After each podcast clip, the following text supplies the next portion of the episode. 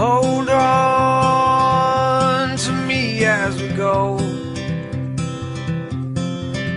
As we roll down this unfamiliar road.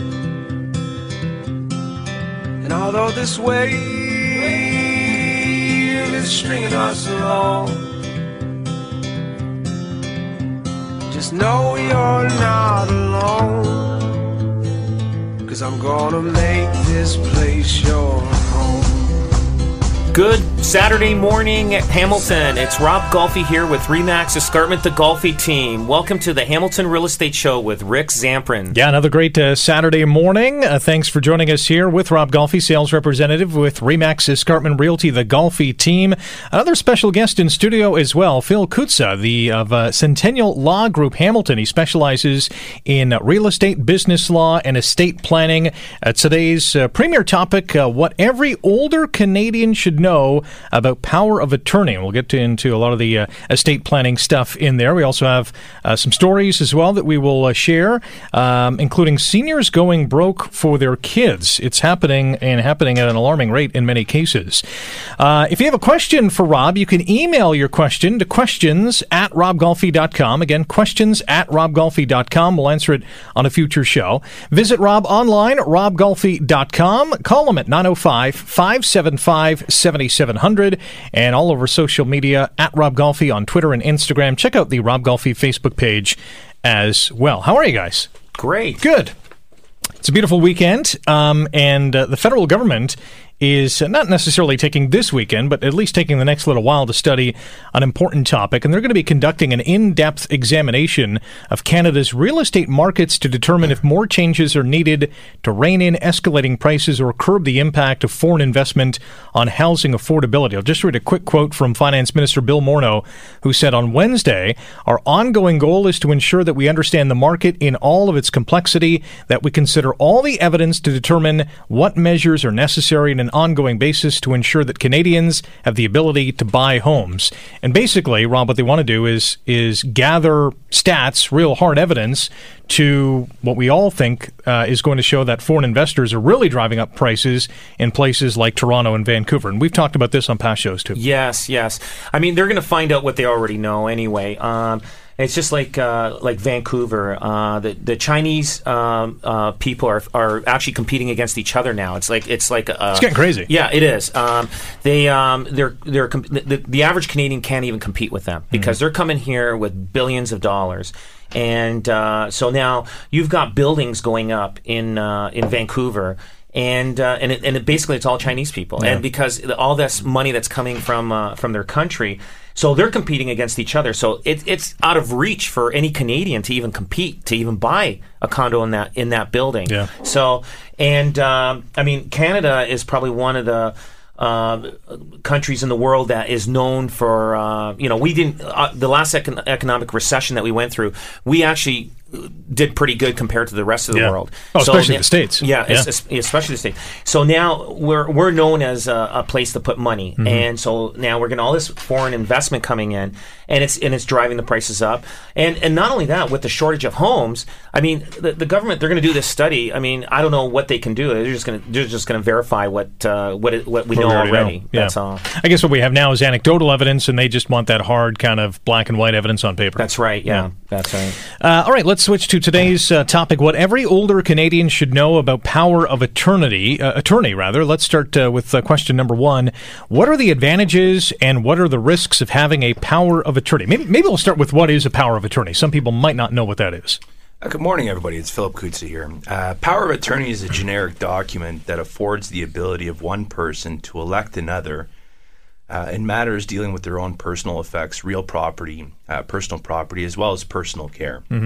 Uh, I believe most synonymous with our show uh, this morning is to discuss things as they relate to uh, to personal and real property. Right. And the effect of that document is to give somebody the effective control to make those decisions on your behalf uh, when you're either absent or uh, suffering an incapacity. Okay, so let's go to those advantages and risks. Wh- What what's good about having a power of attorney, and, and what are some of the risks there?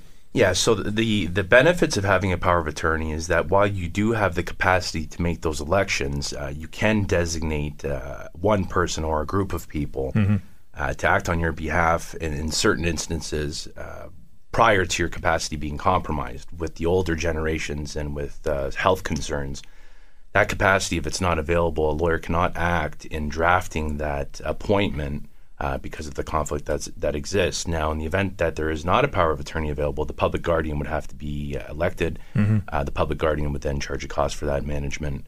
Uh, in order to affect those separate transactions, in this particular instance, let's use the sale of a home. Uh, its timing would not be as necessarily as expeditious as we'd all hope. Yeah. And uh, do most people have power of attorney? Yeah, so I'd like to say on a generic basis, most people don't have one. Uh, you know, of the uh, numbers of people that I meet on a ongoing basis, we do always make an introduction to their estate planning. Yeah. And I would believe that it's relatively consistent that many people, if not the, the majority of those that I encounter, do not have the proper estate planning initiatives in place. More often than not, is it because they don't think they need one or, or they don't see the benefits?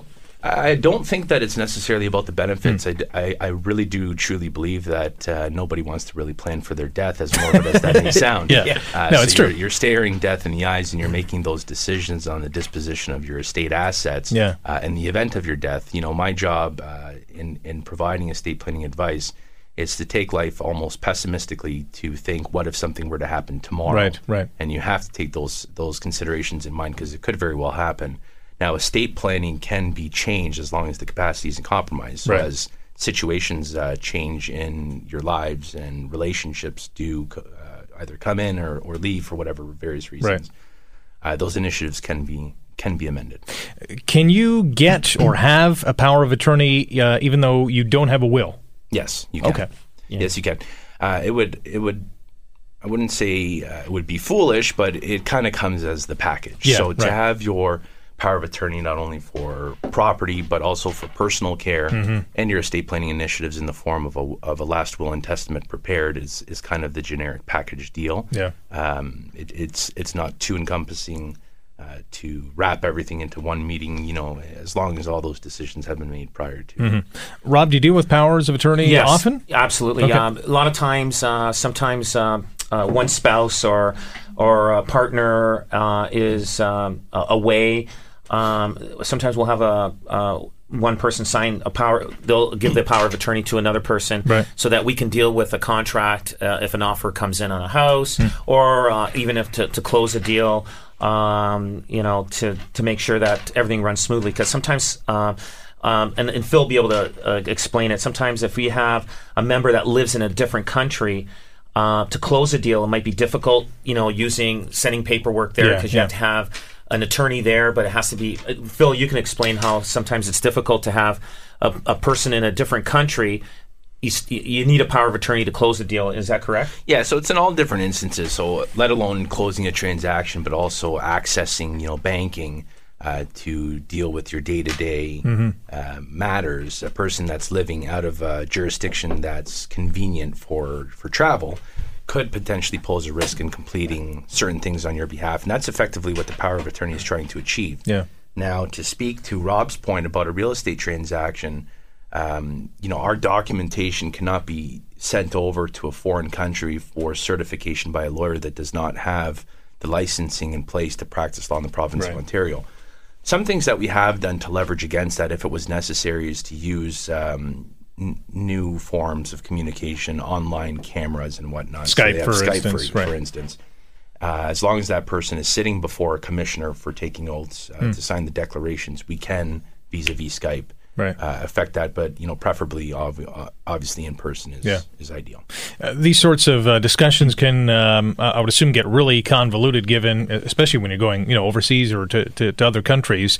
Uh, and I wouldn't necessarily feel confident as um, a consumer going to an independent real estate agent, as opposed to you guys who have a lot of history and you know, a lot of experience in town as well. You've dealt with a lot of these situations. They're they're like. Repeat that again. Well, in terms of, I mean, you guys have experience. You have, you know, a great team uh, at Yeah. Rob Golfi, uh, the Rob Golfi team. Going to an independent real estate agent, they might not have the experience in this sort of field. Oh, that's right. Like Right. you know, with us, like we, we've got partners. Like uh, like um, Centennial Law is is our partner Mm-hmm. uh, when it comes to any anything legal. We, we we refer a lot of our clients to them because we know the reputation they have. Yeah. Um, and it's and it's a great reputation. So we want to make sure we're connected to that. Um, you're right. An independent person may not have uh, the circle or the uh, or the uh, connections with other lawyers that we would have. Um, and then, like, if we needed a power of attorney, I would call Phil. Say, Phil, I need, I need, I need a power of attorney. This person's leaving the country, Yeah. and uh, we want to make sure everything runs smoothly. Uh, we know that because we have the experience with that, and we can, you know, pick up the phone and do that. But uh, there, there are sometimes difficult situations where we miss it, uh, or agents will probably miss it, and then now we're scrambling, and that's where Phil will have to do a Skype um, closing or something like that. If um, if you need someone to step up as a power of attorney, I mean, you're trying to sell a house or, or you know uh, close a transaction. How long does that process take? The process of drafting the actual document. Yeah, itself. and and finding someone who's going to you know uh, you know under, undertake this responsibility. So I believe that that the time sensitivities are always associated with the person who's electing the attorney to find Right. the appropriate individual that they trust in order to execute those documents. yeah, yeah. Uh, so I find that that's the most time sensitive issue in terms of drafting the actual document itself. It, it doesn't take all that long. Right. Now, one thing that people do have to be cautious about, especially in acquisition transactions, and and I've seen this quite consistently, is that the power of attorney scenario is not presented before their mortgage broker. The underwriting department has to validate and confirm that the documentation for the security in order to complete the purchase mm-hmm. can be done by way of power of attorney. Our office is instructed with un, with mortgage instructions, and that's not an underwriting condition that that has been presented, it could delay the transaction as well. Right. Uh, these are the various uh, different factors that we take into consideration when we have our client initial intake meeting. And I ask all the relevant question, or what I hope to be the relevant questions, in making a determination as to what provisions generally have to Yeah. be accepted. There's a lot of balls in the air. That's in, right. in these Yeah. types of uh, situations. This is the uh, Hamilton Real Estate Show on AM 900 CHML. Uh, Rob Golfi in studio with us, sales representative with Remax Escarpment Realty, the Golfi team, as well as uh, Phil Kutza of Centennial Law Group Hamilton. He specializes in real estate, business law, and estate planning. Our topic today: what every older Canadian should know about power of attorney. Um, who makes a good power of attorney? I mean, you're, are you looking at a family member or a lawyer, and who should you stay away from?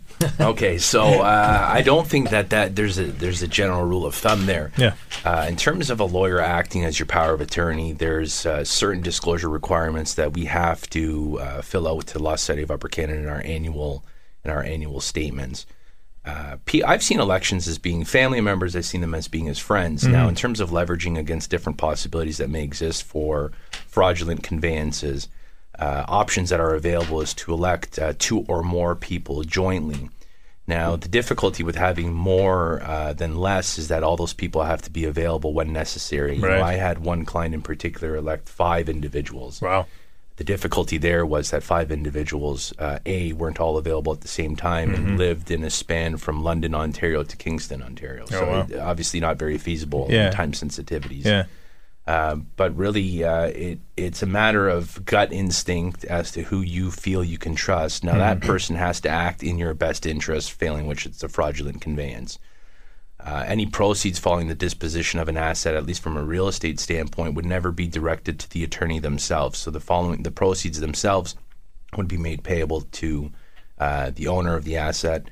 Uh, also, prior to acting on the attorney, uh, there are certain requirements that have to be met to validate its its uh, enforceability. In the event of a capacity issue where a deponent under that power of attorney doesn't have the capacity to make that decision, if they're in a care facility, we would confirm that with the facility Right. themselves. So, and uh, you know appointing more than one person you're you're not only going to have to you know find these particular people and gather them on the same day but they might have differing opinions on how to proceed right absolutely. Yeah. Now, in terms of leveraging against that, you can you can do the whole majority rule thing, or Right. it has to be unanimous. Yeah. So uh, those are also things that we would discuss. A lot of nightmare stories out there. oh i can imagine maybe we'll get to some on the show today Sure. uh, when we come back we're going to continue our discussion uh, what every older canadian should know about power of attorney you're listening to the hamilton real estate show on am 900 chml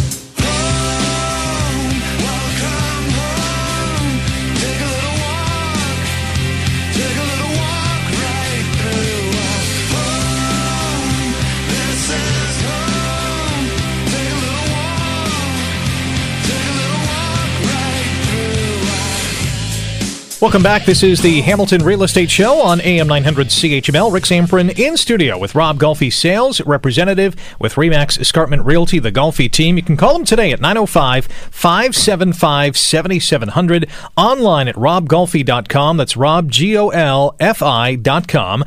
On social media, Twitter and Instagram, hit them up on at Rob Golfi and check out the Rob Golfi Facebook page. Phil Kutza also in studio from Centennial Law Group in Hamilton. He specializes in real estate business law and estate planning. We're talking about what every older Canadian should know about power of attorney. Let's get into, uh, I'm assuming, uh, some horror stories surrounding financial abuse of the elderly. Is it a huge and growing problem? We're, we hear a lot of stories in the news about elderly abuse, senior abuse, uh, this yeah. sort of thing. Oh, ab- absolutely. Uh, a lot of times uh, I get the phone call when they're pretty well, especially from a senior, uh, they're pretty well exhausted all their funds. Uh, Sometimes, uh, so there's two two ways. Sometimes uh, their their son or daughter uh, has been borrowing money off their parent. Right. Uh, and uh, they just keep taking and taking and taking, and all of a sudden now, and, and everybody wants to help their kids out, right? It's it's just part of the human nature that uh, that's in us. But sometimes some, the son or daughter may abuse that mm-hmm. and take advantage of that. Take situation. advantage of yeah. it, and then all of a sudden they they they give them all their savings. They remortgage the house, and they're making promises to their parents. And uh, now they've got a big mortgage, no money in the bank, and they're forced to put their house up for sale now. Mm. And now their son or daughter cannot be seen anywhere. So mm-hmm. they used to visit them all the time because they wanted money. Now they can't be seen anywhere. So now they have to sell their place. And uh, and and and they're in tears when I when I deal with them. They're uh, um, so you got to be careful when you do uh, give one of your uh, children uh, power? Um, like, do you give, you know, if you got four children or two children, do you give it to the one that lives closest to you, mm-hmm. Uh, but they may not be financially secure as the other one? Right. Uh, do you give the more financial secure one the power of attorney? I mean, usually parents have a good judgment on their kids, but but I mean, I, I see a lot of horror stories, and yeah. and if, if if you have a, a child that is always in need of money and always in help, I, I probably would not give them any power of attorney. I would give more uh, the the child that probably is a little bit more secure because they're not going to have a tendency of dipping into the parents. Yeah. Uh, well, they're showing estate. a history of responsibility, right? Right. Yeah. That's right. That's right. So I mean, and, and there's so many stories out there, and, and I, I feel I feel bad for them, and but there's nothing we can do about it. They yeah. they obviously wanted to help their children out, thinking that they would be taken care of. But once uh, the money's all exhausted, they're yeah. uh, the, the, the, the child's onto something else. Now. And I'm not sure if you can speak to this, but it, there's really no legal recourse that someone can do once you give that power of attorney, right? Well, actually, in fact, there is a legal oh, there is. recourse. There okay. is. There is. Uh, there's first the, fra- the fraudulent conveyance, but once the money's gone and that particularly uh, appointed attorney has disappeared, yeah.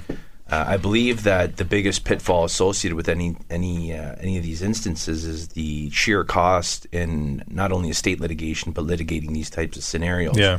Uh, you know, criminal prosecution can be pursued, but at the end of the day, sometimes, uh, specifically in instances where parents are appointing children, hmm. it's more of a disappointment rather than a criminal pursuit. Yeah. So, I think that the horror stories themselves that I've been exposed to, I can uh, I can come up with probably countless scenarios, but I believe the most uh, most important factor is the cost, and to litigate these matters um, is is a very onerous expense. Mm-hmm. Uh, not to mention, it's uh, it's great for the lawyers. You know, uh, it, you know, our pockets grow, but it's not going necessarily where, where it should, which is to yeah. Uh, the distribution under the estate. Yeah, so you're really going to be further behind than as opposed to ahead. Yeah, it yeah. could very well be so.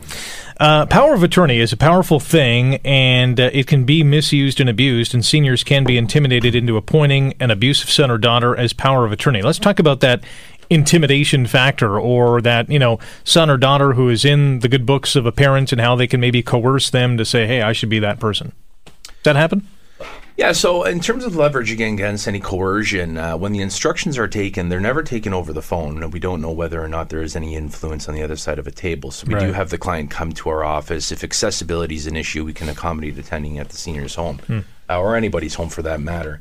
Now, in terms of taking those instructions, we we ensure that nobody else is in the room under those uh, under those pretenses that right. can influence any decision. Now, the appointment of that attorney can also be revoked at any time. There is uh, there are procedures for uh, revoking those necessary attorneys, mm-hmm. And to act in that capacity, in fact, what you have to have is the physical document itself, together with uh, with um, a notarial certificate attached to it. So, uh, some ways of leveraging against uh, any exposures associated with uh, fraud, fraud or or um, uh, coercion uh, with distribution of assets could be to just retain those physical documents and only release them in, in situations that are absolutely necessary. Is there a time limit that you have to revoke that power of attorney No, privilege? there's not. So it's that, it's unlimited time. And I know today's topic is what every older Canadian should know, but I mean this really doesn't really have an age to it. That's right. I mean everyone should know.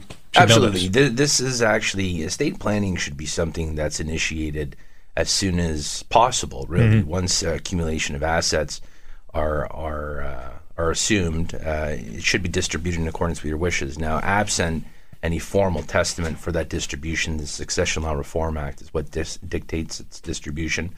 But specifically now speaking to the powers of attorney, uh, absent that election, the uh, the public trustee, public guardian would have to take uh, step forward um, in the event that capacity is an issue in making those uh, necessary elections. Right.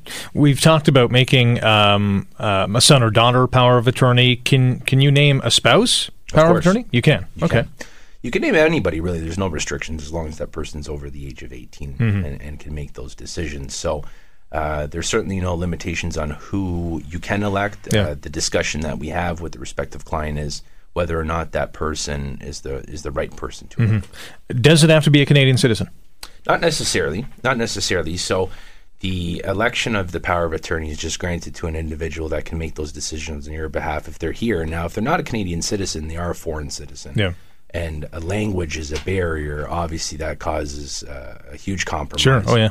Uh, in terms of uh, taking those instructions if it ever has to be acted upon. So, as I said, I think that the discussions are open ended in terms of who should and who shouldn't be elected based on a number of different factors that, that we would dissect uh, at any opportunity that we would have to meet the respective Yeah. opponent. I was just thinking about all the Chinese immigrants who are coming over to Vancouver and buying up these properties Oh, and might have power of attorney back back in China or, or who knows. Yeah, that could be sure. tricky. That, oh, exactly. But I, I think I think Chi- uh, the Chinese people they are their second language is uh, English. I think they do speak uh, English. Yeah, my- Uh, my mo- mo- interaction- mo- most of them are pretty good.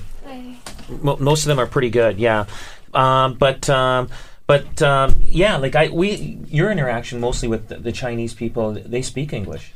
Yeah, they do speak English. They're also uh, very aggressive and very knowledgeable. They're they're certainly a pleasure to deal with, and I can see how how their influence in the Canadian markets can uh, cause an intimidating factor with Yeah. our particular investments. Be fascinating to be a fly on the wall in those types of Oh, meetings. yeah. Can we talked about revoking that power of attorney uh, privilege? Can a senior citizen change his or her power of attorney At any time. anytime?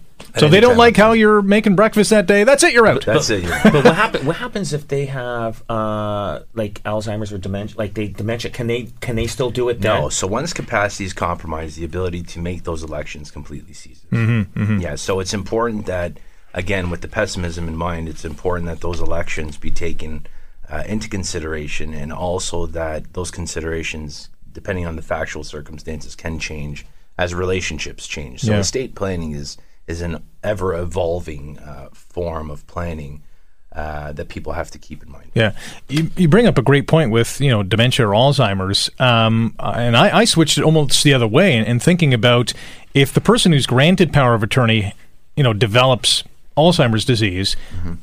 Can you change that power of attorney for them if the individual they've elected is is not acting on their best behalf? Yeah, so I believe that the assessments that I would make in, in acting on a power of attorney is really to use my discretion as to whether or not that elected attorney is acting in the best Yeah. interest of the deponent. So, uh, you know, you can kind of tell what those circumstances are. If, if a power of attorney or an elected attorney was to dispose of his or her parents' uh, asset and following its disposition, asked the proceeds to be directed to pay off or, uh, you know, to consolidate a debt of his or her own, Right. uh, that would be a, an immediate no. Uh, sometimes, in fact, the distribution of the funds following uh, the sale of the asset are retained in my trust account until I have a level of comfort in knowing that they won't be used Right. or misappropriated. Good point. Uh, we are uh, speaking with uh, Rob Golfi, sales representative with Remax Escarpment Realty, the Golfi team here on the Hamilton Real Estate Show on AM 900 CHML. And our special guest today, Phil Kutza of Centennial Law Group Hamilton. He specializes in real estate and business law as well as estate planning. And our topic today, what every older Canadian should know about power of attorney. Go to robgolfi.com, call him at 905 575 7700 on Twitter and Instagram at Rob Golfi. You can check out the Rob Golfi Facebook page as well. The biggest transfer of wealth is happening now. How true is that? It is true. And I think baby boomers are probably the ones that love to spend money, so they are inheriting uh, a fortune out Yeah. there. And um, so, uh, again, um, a lot of them are borrowing money and, and everything else from their parents, but there is a lot of money coming down the pipe, and it is the biggest transfer of wealth.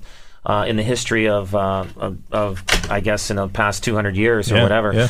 But um, um, so that's the one thing you have to be careful. There's a lot of fighting going on with siblings. Uh, you know, sometimes um, uh, what happens is one uh, sibling is uh, taking care of the parent, and they're or visiting the parent a lot more, and they may even coerce the the parent to change their will. Yeah. and uh, you know, and they kind of. Uh, possibly brainwash their parents. Hey, listen, you know, you know, Junior there is not coming to visit you. You know, even and uh, I'm sure it happens. Yeah, oh, it, it definitely does. I, I know uh, a couple of stories where um, you know the sibling, one sibling is uh, is uh, you know visiting the the parent more, and they uh, for some reason I don't know why, but uh, they're changing. They're having the parent change the will, and uh, so and and it's easy because they see that one sibling more, and they. It's funny though. I mean, they, they you know they, they've been family for like eighty years, and all of a sudden at the end, it's like Anna Nicole Smith marries uh, that that Yeah. wealthy billionaire, Yeah, right? yeah. So I mean, how come she gets everything, and meanwhile the whole family's been around for eighty years, and all of a sudden she's only been in this, in this guy's life for like three years, Mm-hmm. and she's apparently inheriting a billion dollars, and so it, it just it, there should be some uh, you know law about that, and I'm and I'm sure with that case. Uh, I think the family contested that will, Yeah. and, and, and I'm sure there was uh, adjustments made to that. Uh, but but you, Phil, you must see wills being changed all the time at the they're- end. They are changed quite often. Um, also, you you see quite consistently in, in the administration of estates that once you once you start in the administration process, that a great deal of the assets have already been liquidated and gifts have been made in contemplation of death. Now, those gifts in contemplation of death do have a Latin maxim called donatio mortis causa, which is a Latin maxim that says, in effect, that the gift in contemplation of death can be revoked and distributed back to the estate Right. uh, oftentimes is the influential factor of a child saying to their parent, you know, sign over this to me and that to her, and to the exclusion of him or her. Right, so, right, right. Uh, there is there are amendments to estates that are, that are done with with sincere intentions, and again. Uh, there are limit, limitless possibilities as to what those may be, and, and really it's a, it's a determining factor as to uh, what the designated legal representative would think uh, is in the best interest of the estate, taking all factors into consideration. But at the end of the day, your instructions come from the client. If they're insistent on something, there's really nothing you can Right. do about it. In saying that, I mean, when a power of attorney is changed or a will is altered, are, are there, I'm not sure if they're red flags, but do you have to question why? I always question why. Yeah. Um, and, you know, whatever that reason is, I have no reason to dispute it. So Right. sometimes they, uh, you know, the, the, the very simple answer to why is why not. Yeah. yeah. Uh, so. and then you're like, okay. okay, you know. I mean, what do you do? Uh, so you know, I make my own uh, inquiries as to whether or not the intentions are sincere. Yeah. I, I make sure that there is no coercion, or at least I ask whether or not there is. I take my own notes to put them in the file to Right. substantiate that in the event that there is a conflict.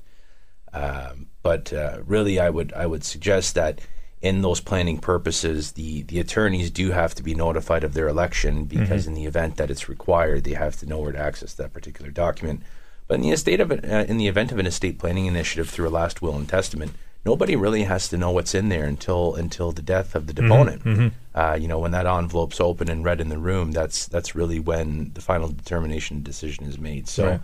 If uh, if influence is a factor, just keep that influential factor out of the scenario when somebody like myself or any other uh, licensed lawyer uh, comes to either visit you or you come visit them, uh, and then those decisions can be made candidly. Are people uh, nowadays changing their wills more often, as in wouldn't say it's compared to more past often. years? No. eh? No. Yeah, th- I would say that the changes now are more so with the inclusion of grandchildren. Okay. Uh, in the event of, of older deponents, younger deponents, it's the inclusion of children. Right. Uh, you know, a spouse comes and leaves, and a new person comes into the life. So it's Yeah. a variety of factors. Yeah, we just I just had one call yesterday um, where the step daughter. Um, so the so the, uh, the, there was a couple. So obviously there was uh, it was a second marriage, and uh, he actually died the day after he signed an, an agreement of purchase and sale, Wow. a firm deal. So now.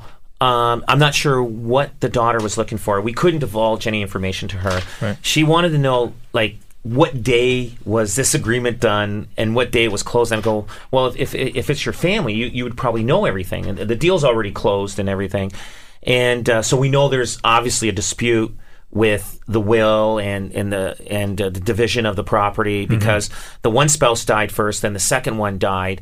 And so now, where does the, the money go to? What what will did the first one, you know, have? There's a lo- you know now because of split families, there's a lot of uh, problems out there that's happening with that. Yeah. And sometimes they'll, they'll say if, if if the one spouse passes away, the second spouse can stay in the house uh, until they pass away. Then then the division of, of money is separated between the um, the children. They can't even sell the property. If they do sell the property, um, they, it has to be divided depending on, on the will. And, and Phil, do you see a lot of that at all? Yeah, so I've uh, what you're describing there, Rob, is called the life interest, and you can make that life interest uh, election.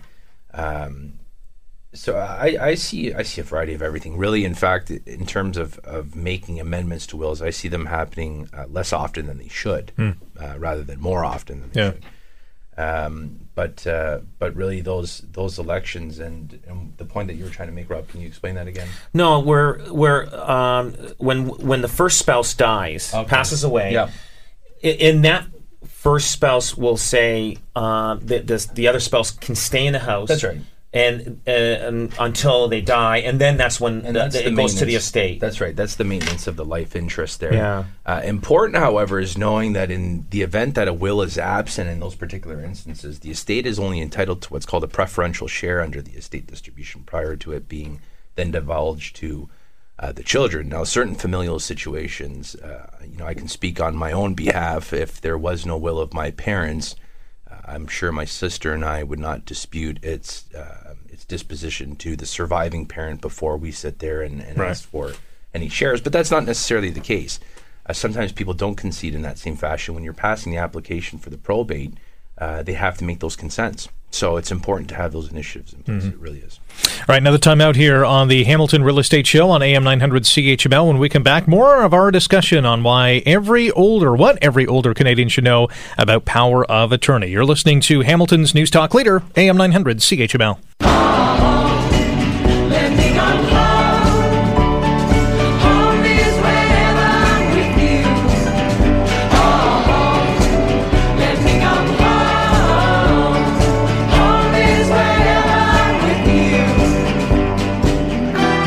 This is the Hamilton Real Estate Show on AM 900 CHML. Rick Samprin in studio with Rob Golfi, sales representative with Remax Escarpment Realty, the Golfi team. Call them today at 905 575 7700. RobGolfi.com is the website. Check him out on Twitter and Instagram at Rob Golfi. He also has a Facebook page. Just type in Rob Golfi in that search command. Phil Kutza also with us today from Centennial Law Group in Hamilton. He specializes in real estate and business law as well as estate planning. Today's topic what every older Canadian should know about the power of attorney. Um, and Phil, you made a statement earlier on that um, you know not as many Canadians are revisiting their will. How often should we be doing that? Yeah, I don't think there's any specific timelines associated with any revis- revisitation of any document. I do believe that it's completely dependent on the circumstances that that Right. uh, that are before the particular individual. So, like I said, um, you know, it depends on on on changes to lifestyle. It depends on on changes to relationships. Certainly depends on relocations as well Yeah. you know, if you make those same elections, um, the the estate has to be passed uh, and probated in the jurisdiction of the death of the deponent. You know, if your elected exe- uh, executors at one point lived somewhere that's not necessarily as accessible, and they're not uh, also necessarily as cognizant to the time sensitivities as others, it could lead to to various types of disputes. And obviously, those major life occurrences, you're gonna, you're gonna, well, you at least you should have another look at the will. You know, buying a home or you know another, you know, property, having kids, r- getting married or remarried, right? All Right, that of stuff. course. I had um, uh, I had a will made when I had my first child. Now I had three more after that. Mm-hmm. Should I guess I should update that will because It's always good to update it. But yeah, will, of will, now now because the, the other three weren't in line, does that change anything with uh, with with the other three, or does the first one all of a sudden you know he's the winner? Jackpot. Jackpot. yeah, I think in those circumstances that there there would be a successful application brought by the three absent children in the event that Right, one who was elected was to say that uh, my intention was to be the only uh, the only beneficiary under the estate. So, you know, in those circumstances, it's really a matter of witness testimony, let's call it. So, uh, you know, I for one, knowing Rob and his familial relationships, could could say that everyone's relationship is fantastic, not only with Right. each other but with everybody in, Yeah. in the family dynamic. Uh, so, in the event that there is an absent election, and you would look at it from a timing perspective, well, the first estate was passed in 1984, and you know, children came into the picture in 92, 93, and 94, and now it's Right. 2016. Yeah. Uh, it was just absent-mindedness more than anything. Um, now, certain other circumstances are the uh, complete disassociation of one person from the deponent. So, and it's through uh, or as a result of, of not maintaining relationships or a hostile type of sce- scenario Right. Uh, where you know a parent child or a brother and sister have completely disassociated themselves because of a, a critical argument of some sort. You can use your imagination as to what that may or may not be. Um, but in, in those circumstances, there are ways to circumvent it, providing, of course, everyone is cooperative. When the when, when cooperation is not there, Yeah. uh, the only uh, forum that is available to make that final determination would be would be the superior court. Yeah. So would that be a uh, would the first kind of hurdle? I guess would be a family court judge. Is that like the basic kind of first challenge, so to speak? No, it wouldn't be a family court judge. So it would be the estate division. It would be Oh, okay. state litigation matters. So Right. civil court. How and this just popped in my head. How does uh, adopted kids play into the scenario? Yeah, so adoptive children uh, would would play into the scenario just as equally as as uh, bloodline children, so long as again their their elections are made. Mm-hmm. Right, Right, right. So it would be important to take those factual considerations into place as well. So the one thing is now, let's say if one child um, w- borrowed money from uh, the parents, and the parents passed away, and they had something written down saying, you know, uh, David Jr. Uh, borrowed uh, fifty thousand dollars from me and had it tucked away in some Yep. box at, at home. Now, would that actually? Uh, could, I guess the estate could say, "Listen, uh, you're getting fifty thousand less from your estate because it shows here you owed money to the parents, right?" Well, it's not as it's not necessarily as simple as that either. There are certain limitation uh, restrictions that are involved in the acknowledgement of a debt. Uh, an example is a loan given from person A to person B under, let's just say, a simple instrument like a promissory note that's due on demand. Uh, the case law that's present suggests that the limitation period expires after the second anniversary of the demand date, which could, in theory, be the day after the loan is granted. Right. Alternatively, the uh, limitation periods extending to those types of instruments would be two years from the due date. So, if we're playing on a Yeah. date scenario that Right. didn't have one named, um, you know, it could, in theory, be contested. because because I had a family, right? So, so I had two siblings. One is looking for this note, Right. so they can get you know that deducted from the estate, and then the other sibling looking for the note so they can get rid of it.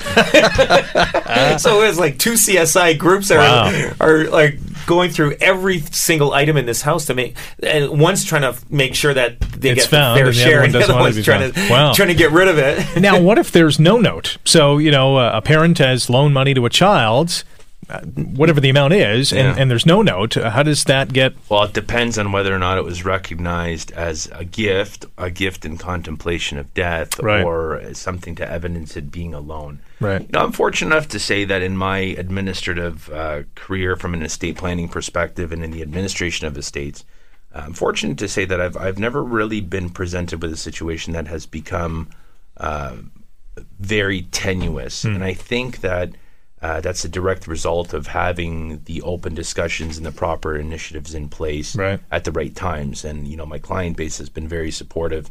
They've also taken those factual considerations, especially when I tell them to keep those things in mind. Um, now, that's not to say in the early stages of my career that that's that's not going to change going forward. Right. Uh, certainly, horror stories are are out there. I, I have been involved in a couple, not all that many, but when they do happen, they're they're quite critical. Yeah. All right, one more break, and when we come back, some final thoughts uh, from Rob and Phil. This is the Hamilton Real Estate Show on AM 900 CHML. Homeward bound, I wish I was homeward bound. Home, where my thoughts escaping home, where my music's playing home, where my love lies waiting silently for.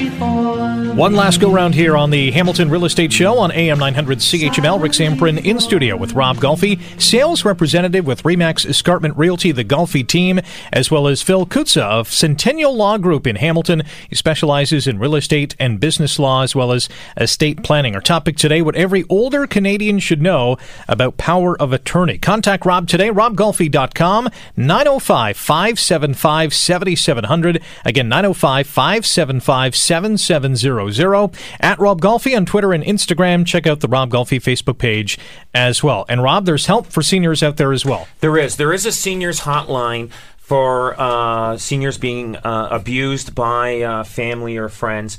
Please, uh, it, it, we'll we're, we'll have that number. We're going to post that number up on our website. Okay. And also, uh, you can call our office. We're going to make sure our administrative staff will have that at hand. So if you need to call us, um, believe me, uh, there's a lot of it out there, and I'm sure the seniors that uh, feel that in their heart but are afraid to mention it. There's ways that uh, that uh, th- this can be uh, taken care of, uh, definitely. So don't hesitate to call us. Um, you know, we want to make sure that uh, you're not going to your last years uh, of your life. You don't want to be broke. And basically, if someone calls that line, you're going to have someone on staff to say, hey, the, this is the avenue you can take. That's right. Right. Yeah, it's a seniors hotline, and uh, I, I was looking at it this morning, but we'll have that uh, on our website, and also you can call us anytime, and uh, you'll you'll we'll give you the number, no Yeah. problem. And I would assume that uh, most of the time you're recommending they go see Phil. Yes, yes, Phil. You know what? We only affiliate ourselves with very reputable people, Yeah. honest people, and uh, and uh, Centennial Law. Uh, we love dealing with them because uh, we've had a long-lasting relationship, and th- it's been nothing but good Mm-hmm. things that uh, that our clients uh, that have said about uh, Centennial Law. So Yeah. we're really happy that, to be affiliated with them. Cool. Phil, a plug for your team. Yeah, and likewise for ourselves, we can say that our success is derived by having positive associations and relationships with people, such as uh, Rob's team, and having that continual support, which is a recognition of our ongoing success, uh, as well as commitments that we make not only to our, our staff but also our client base. Now, in speaking to our staff, we actually uh, Centennial Law Group is a a full service firm. We do have two separate locations. One is in downtown Hamilton. The second is in Stoney Creek. Uh, I have a great team of of, of lawyers that uh, that are behind us. We have Mike Lupino, who is my uh, associate at the office, who does have the same practice areas that I do. So we work uh, we work great together. I have my uh, my partner Jerry Folletta, who practices out of our downtown Hamilton office, specializes in civil litigation, primarily in personal injury. Uh, we have a paralegal on staff, which is Nilo Grabar. Uh, Nilo does have an extensive landlord and tenant uh, book of business, which is his area of specialization, together with small claims court representation, other provincial offenses matters. Uh, so certainly, uh, we're not restricted to just estate planning. If there's anything out there that everyone anyone needs assistance on, if we're not capable or uh, fit to represent that particular area, because maybe for uh, an example, its level of complexity, Right. we have certainly surrounded ourselves with the appropriate professionals to make those those designations and referrals. So it's really it's a full service team. Full service team. Yeah. Yeah. Uh, and are you guys busy in, in estate planning? I mean, is this a busy time? We're, we're seeing you know properties change hands like crazy, especially in this city. Yeah, I think we're busy all the time, Yeah. uh, and we're fortunate to say that. So where where one area of practice, uh, you know, I don't want to say suffers, but you know, because of the economic dynamics, another one picks up. So Mm-hmm. Right. you know, I'm fortunate to say, uh, in counting my blessings, that that we've been uh, we've been very successful in our practical uh, aspect, and we hope to continue that success in the future. And I know Rob, you want to give another high five to the men and women on your uh, team as well. Yes. Uh, uh, again, uh, last uh, month, May was a record month.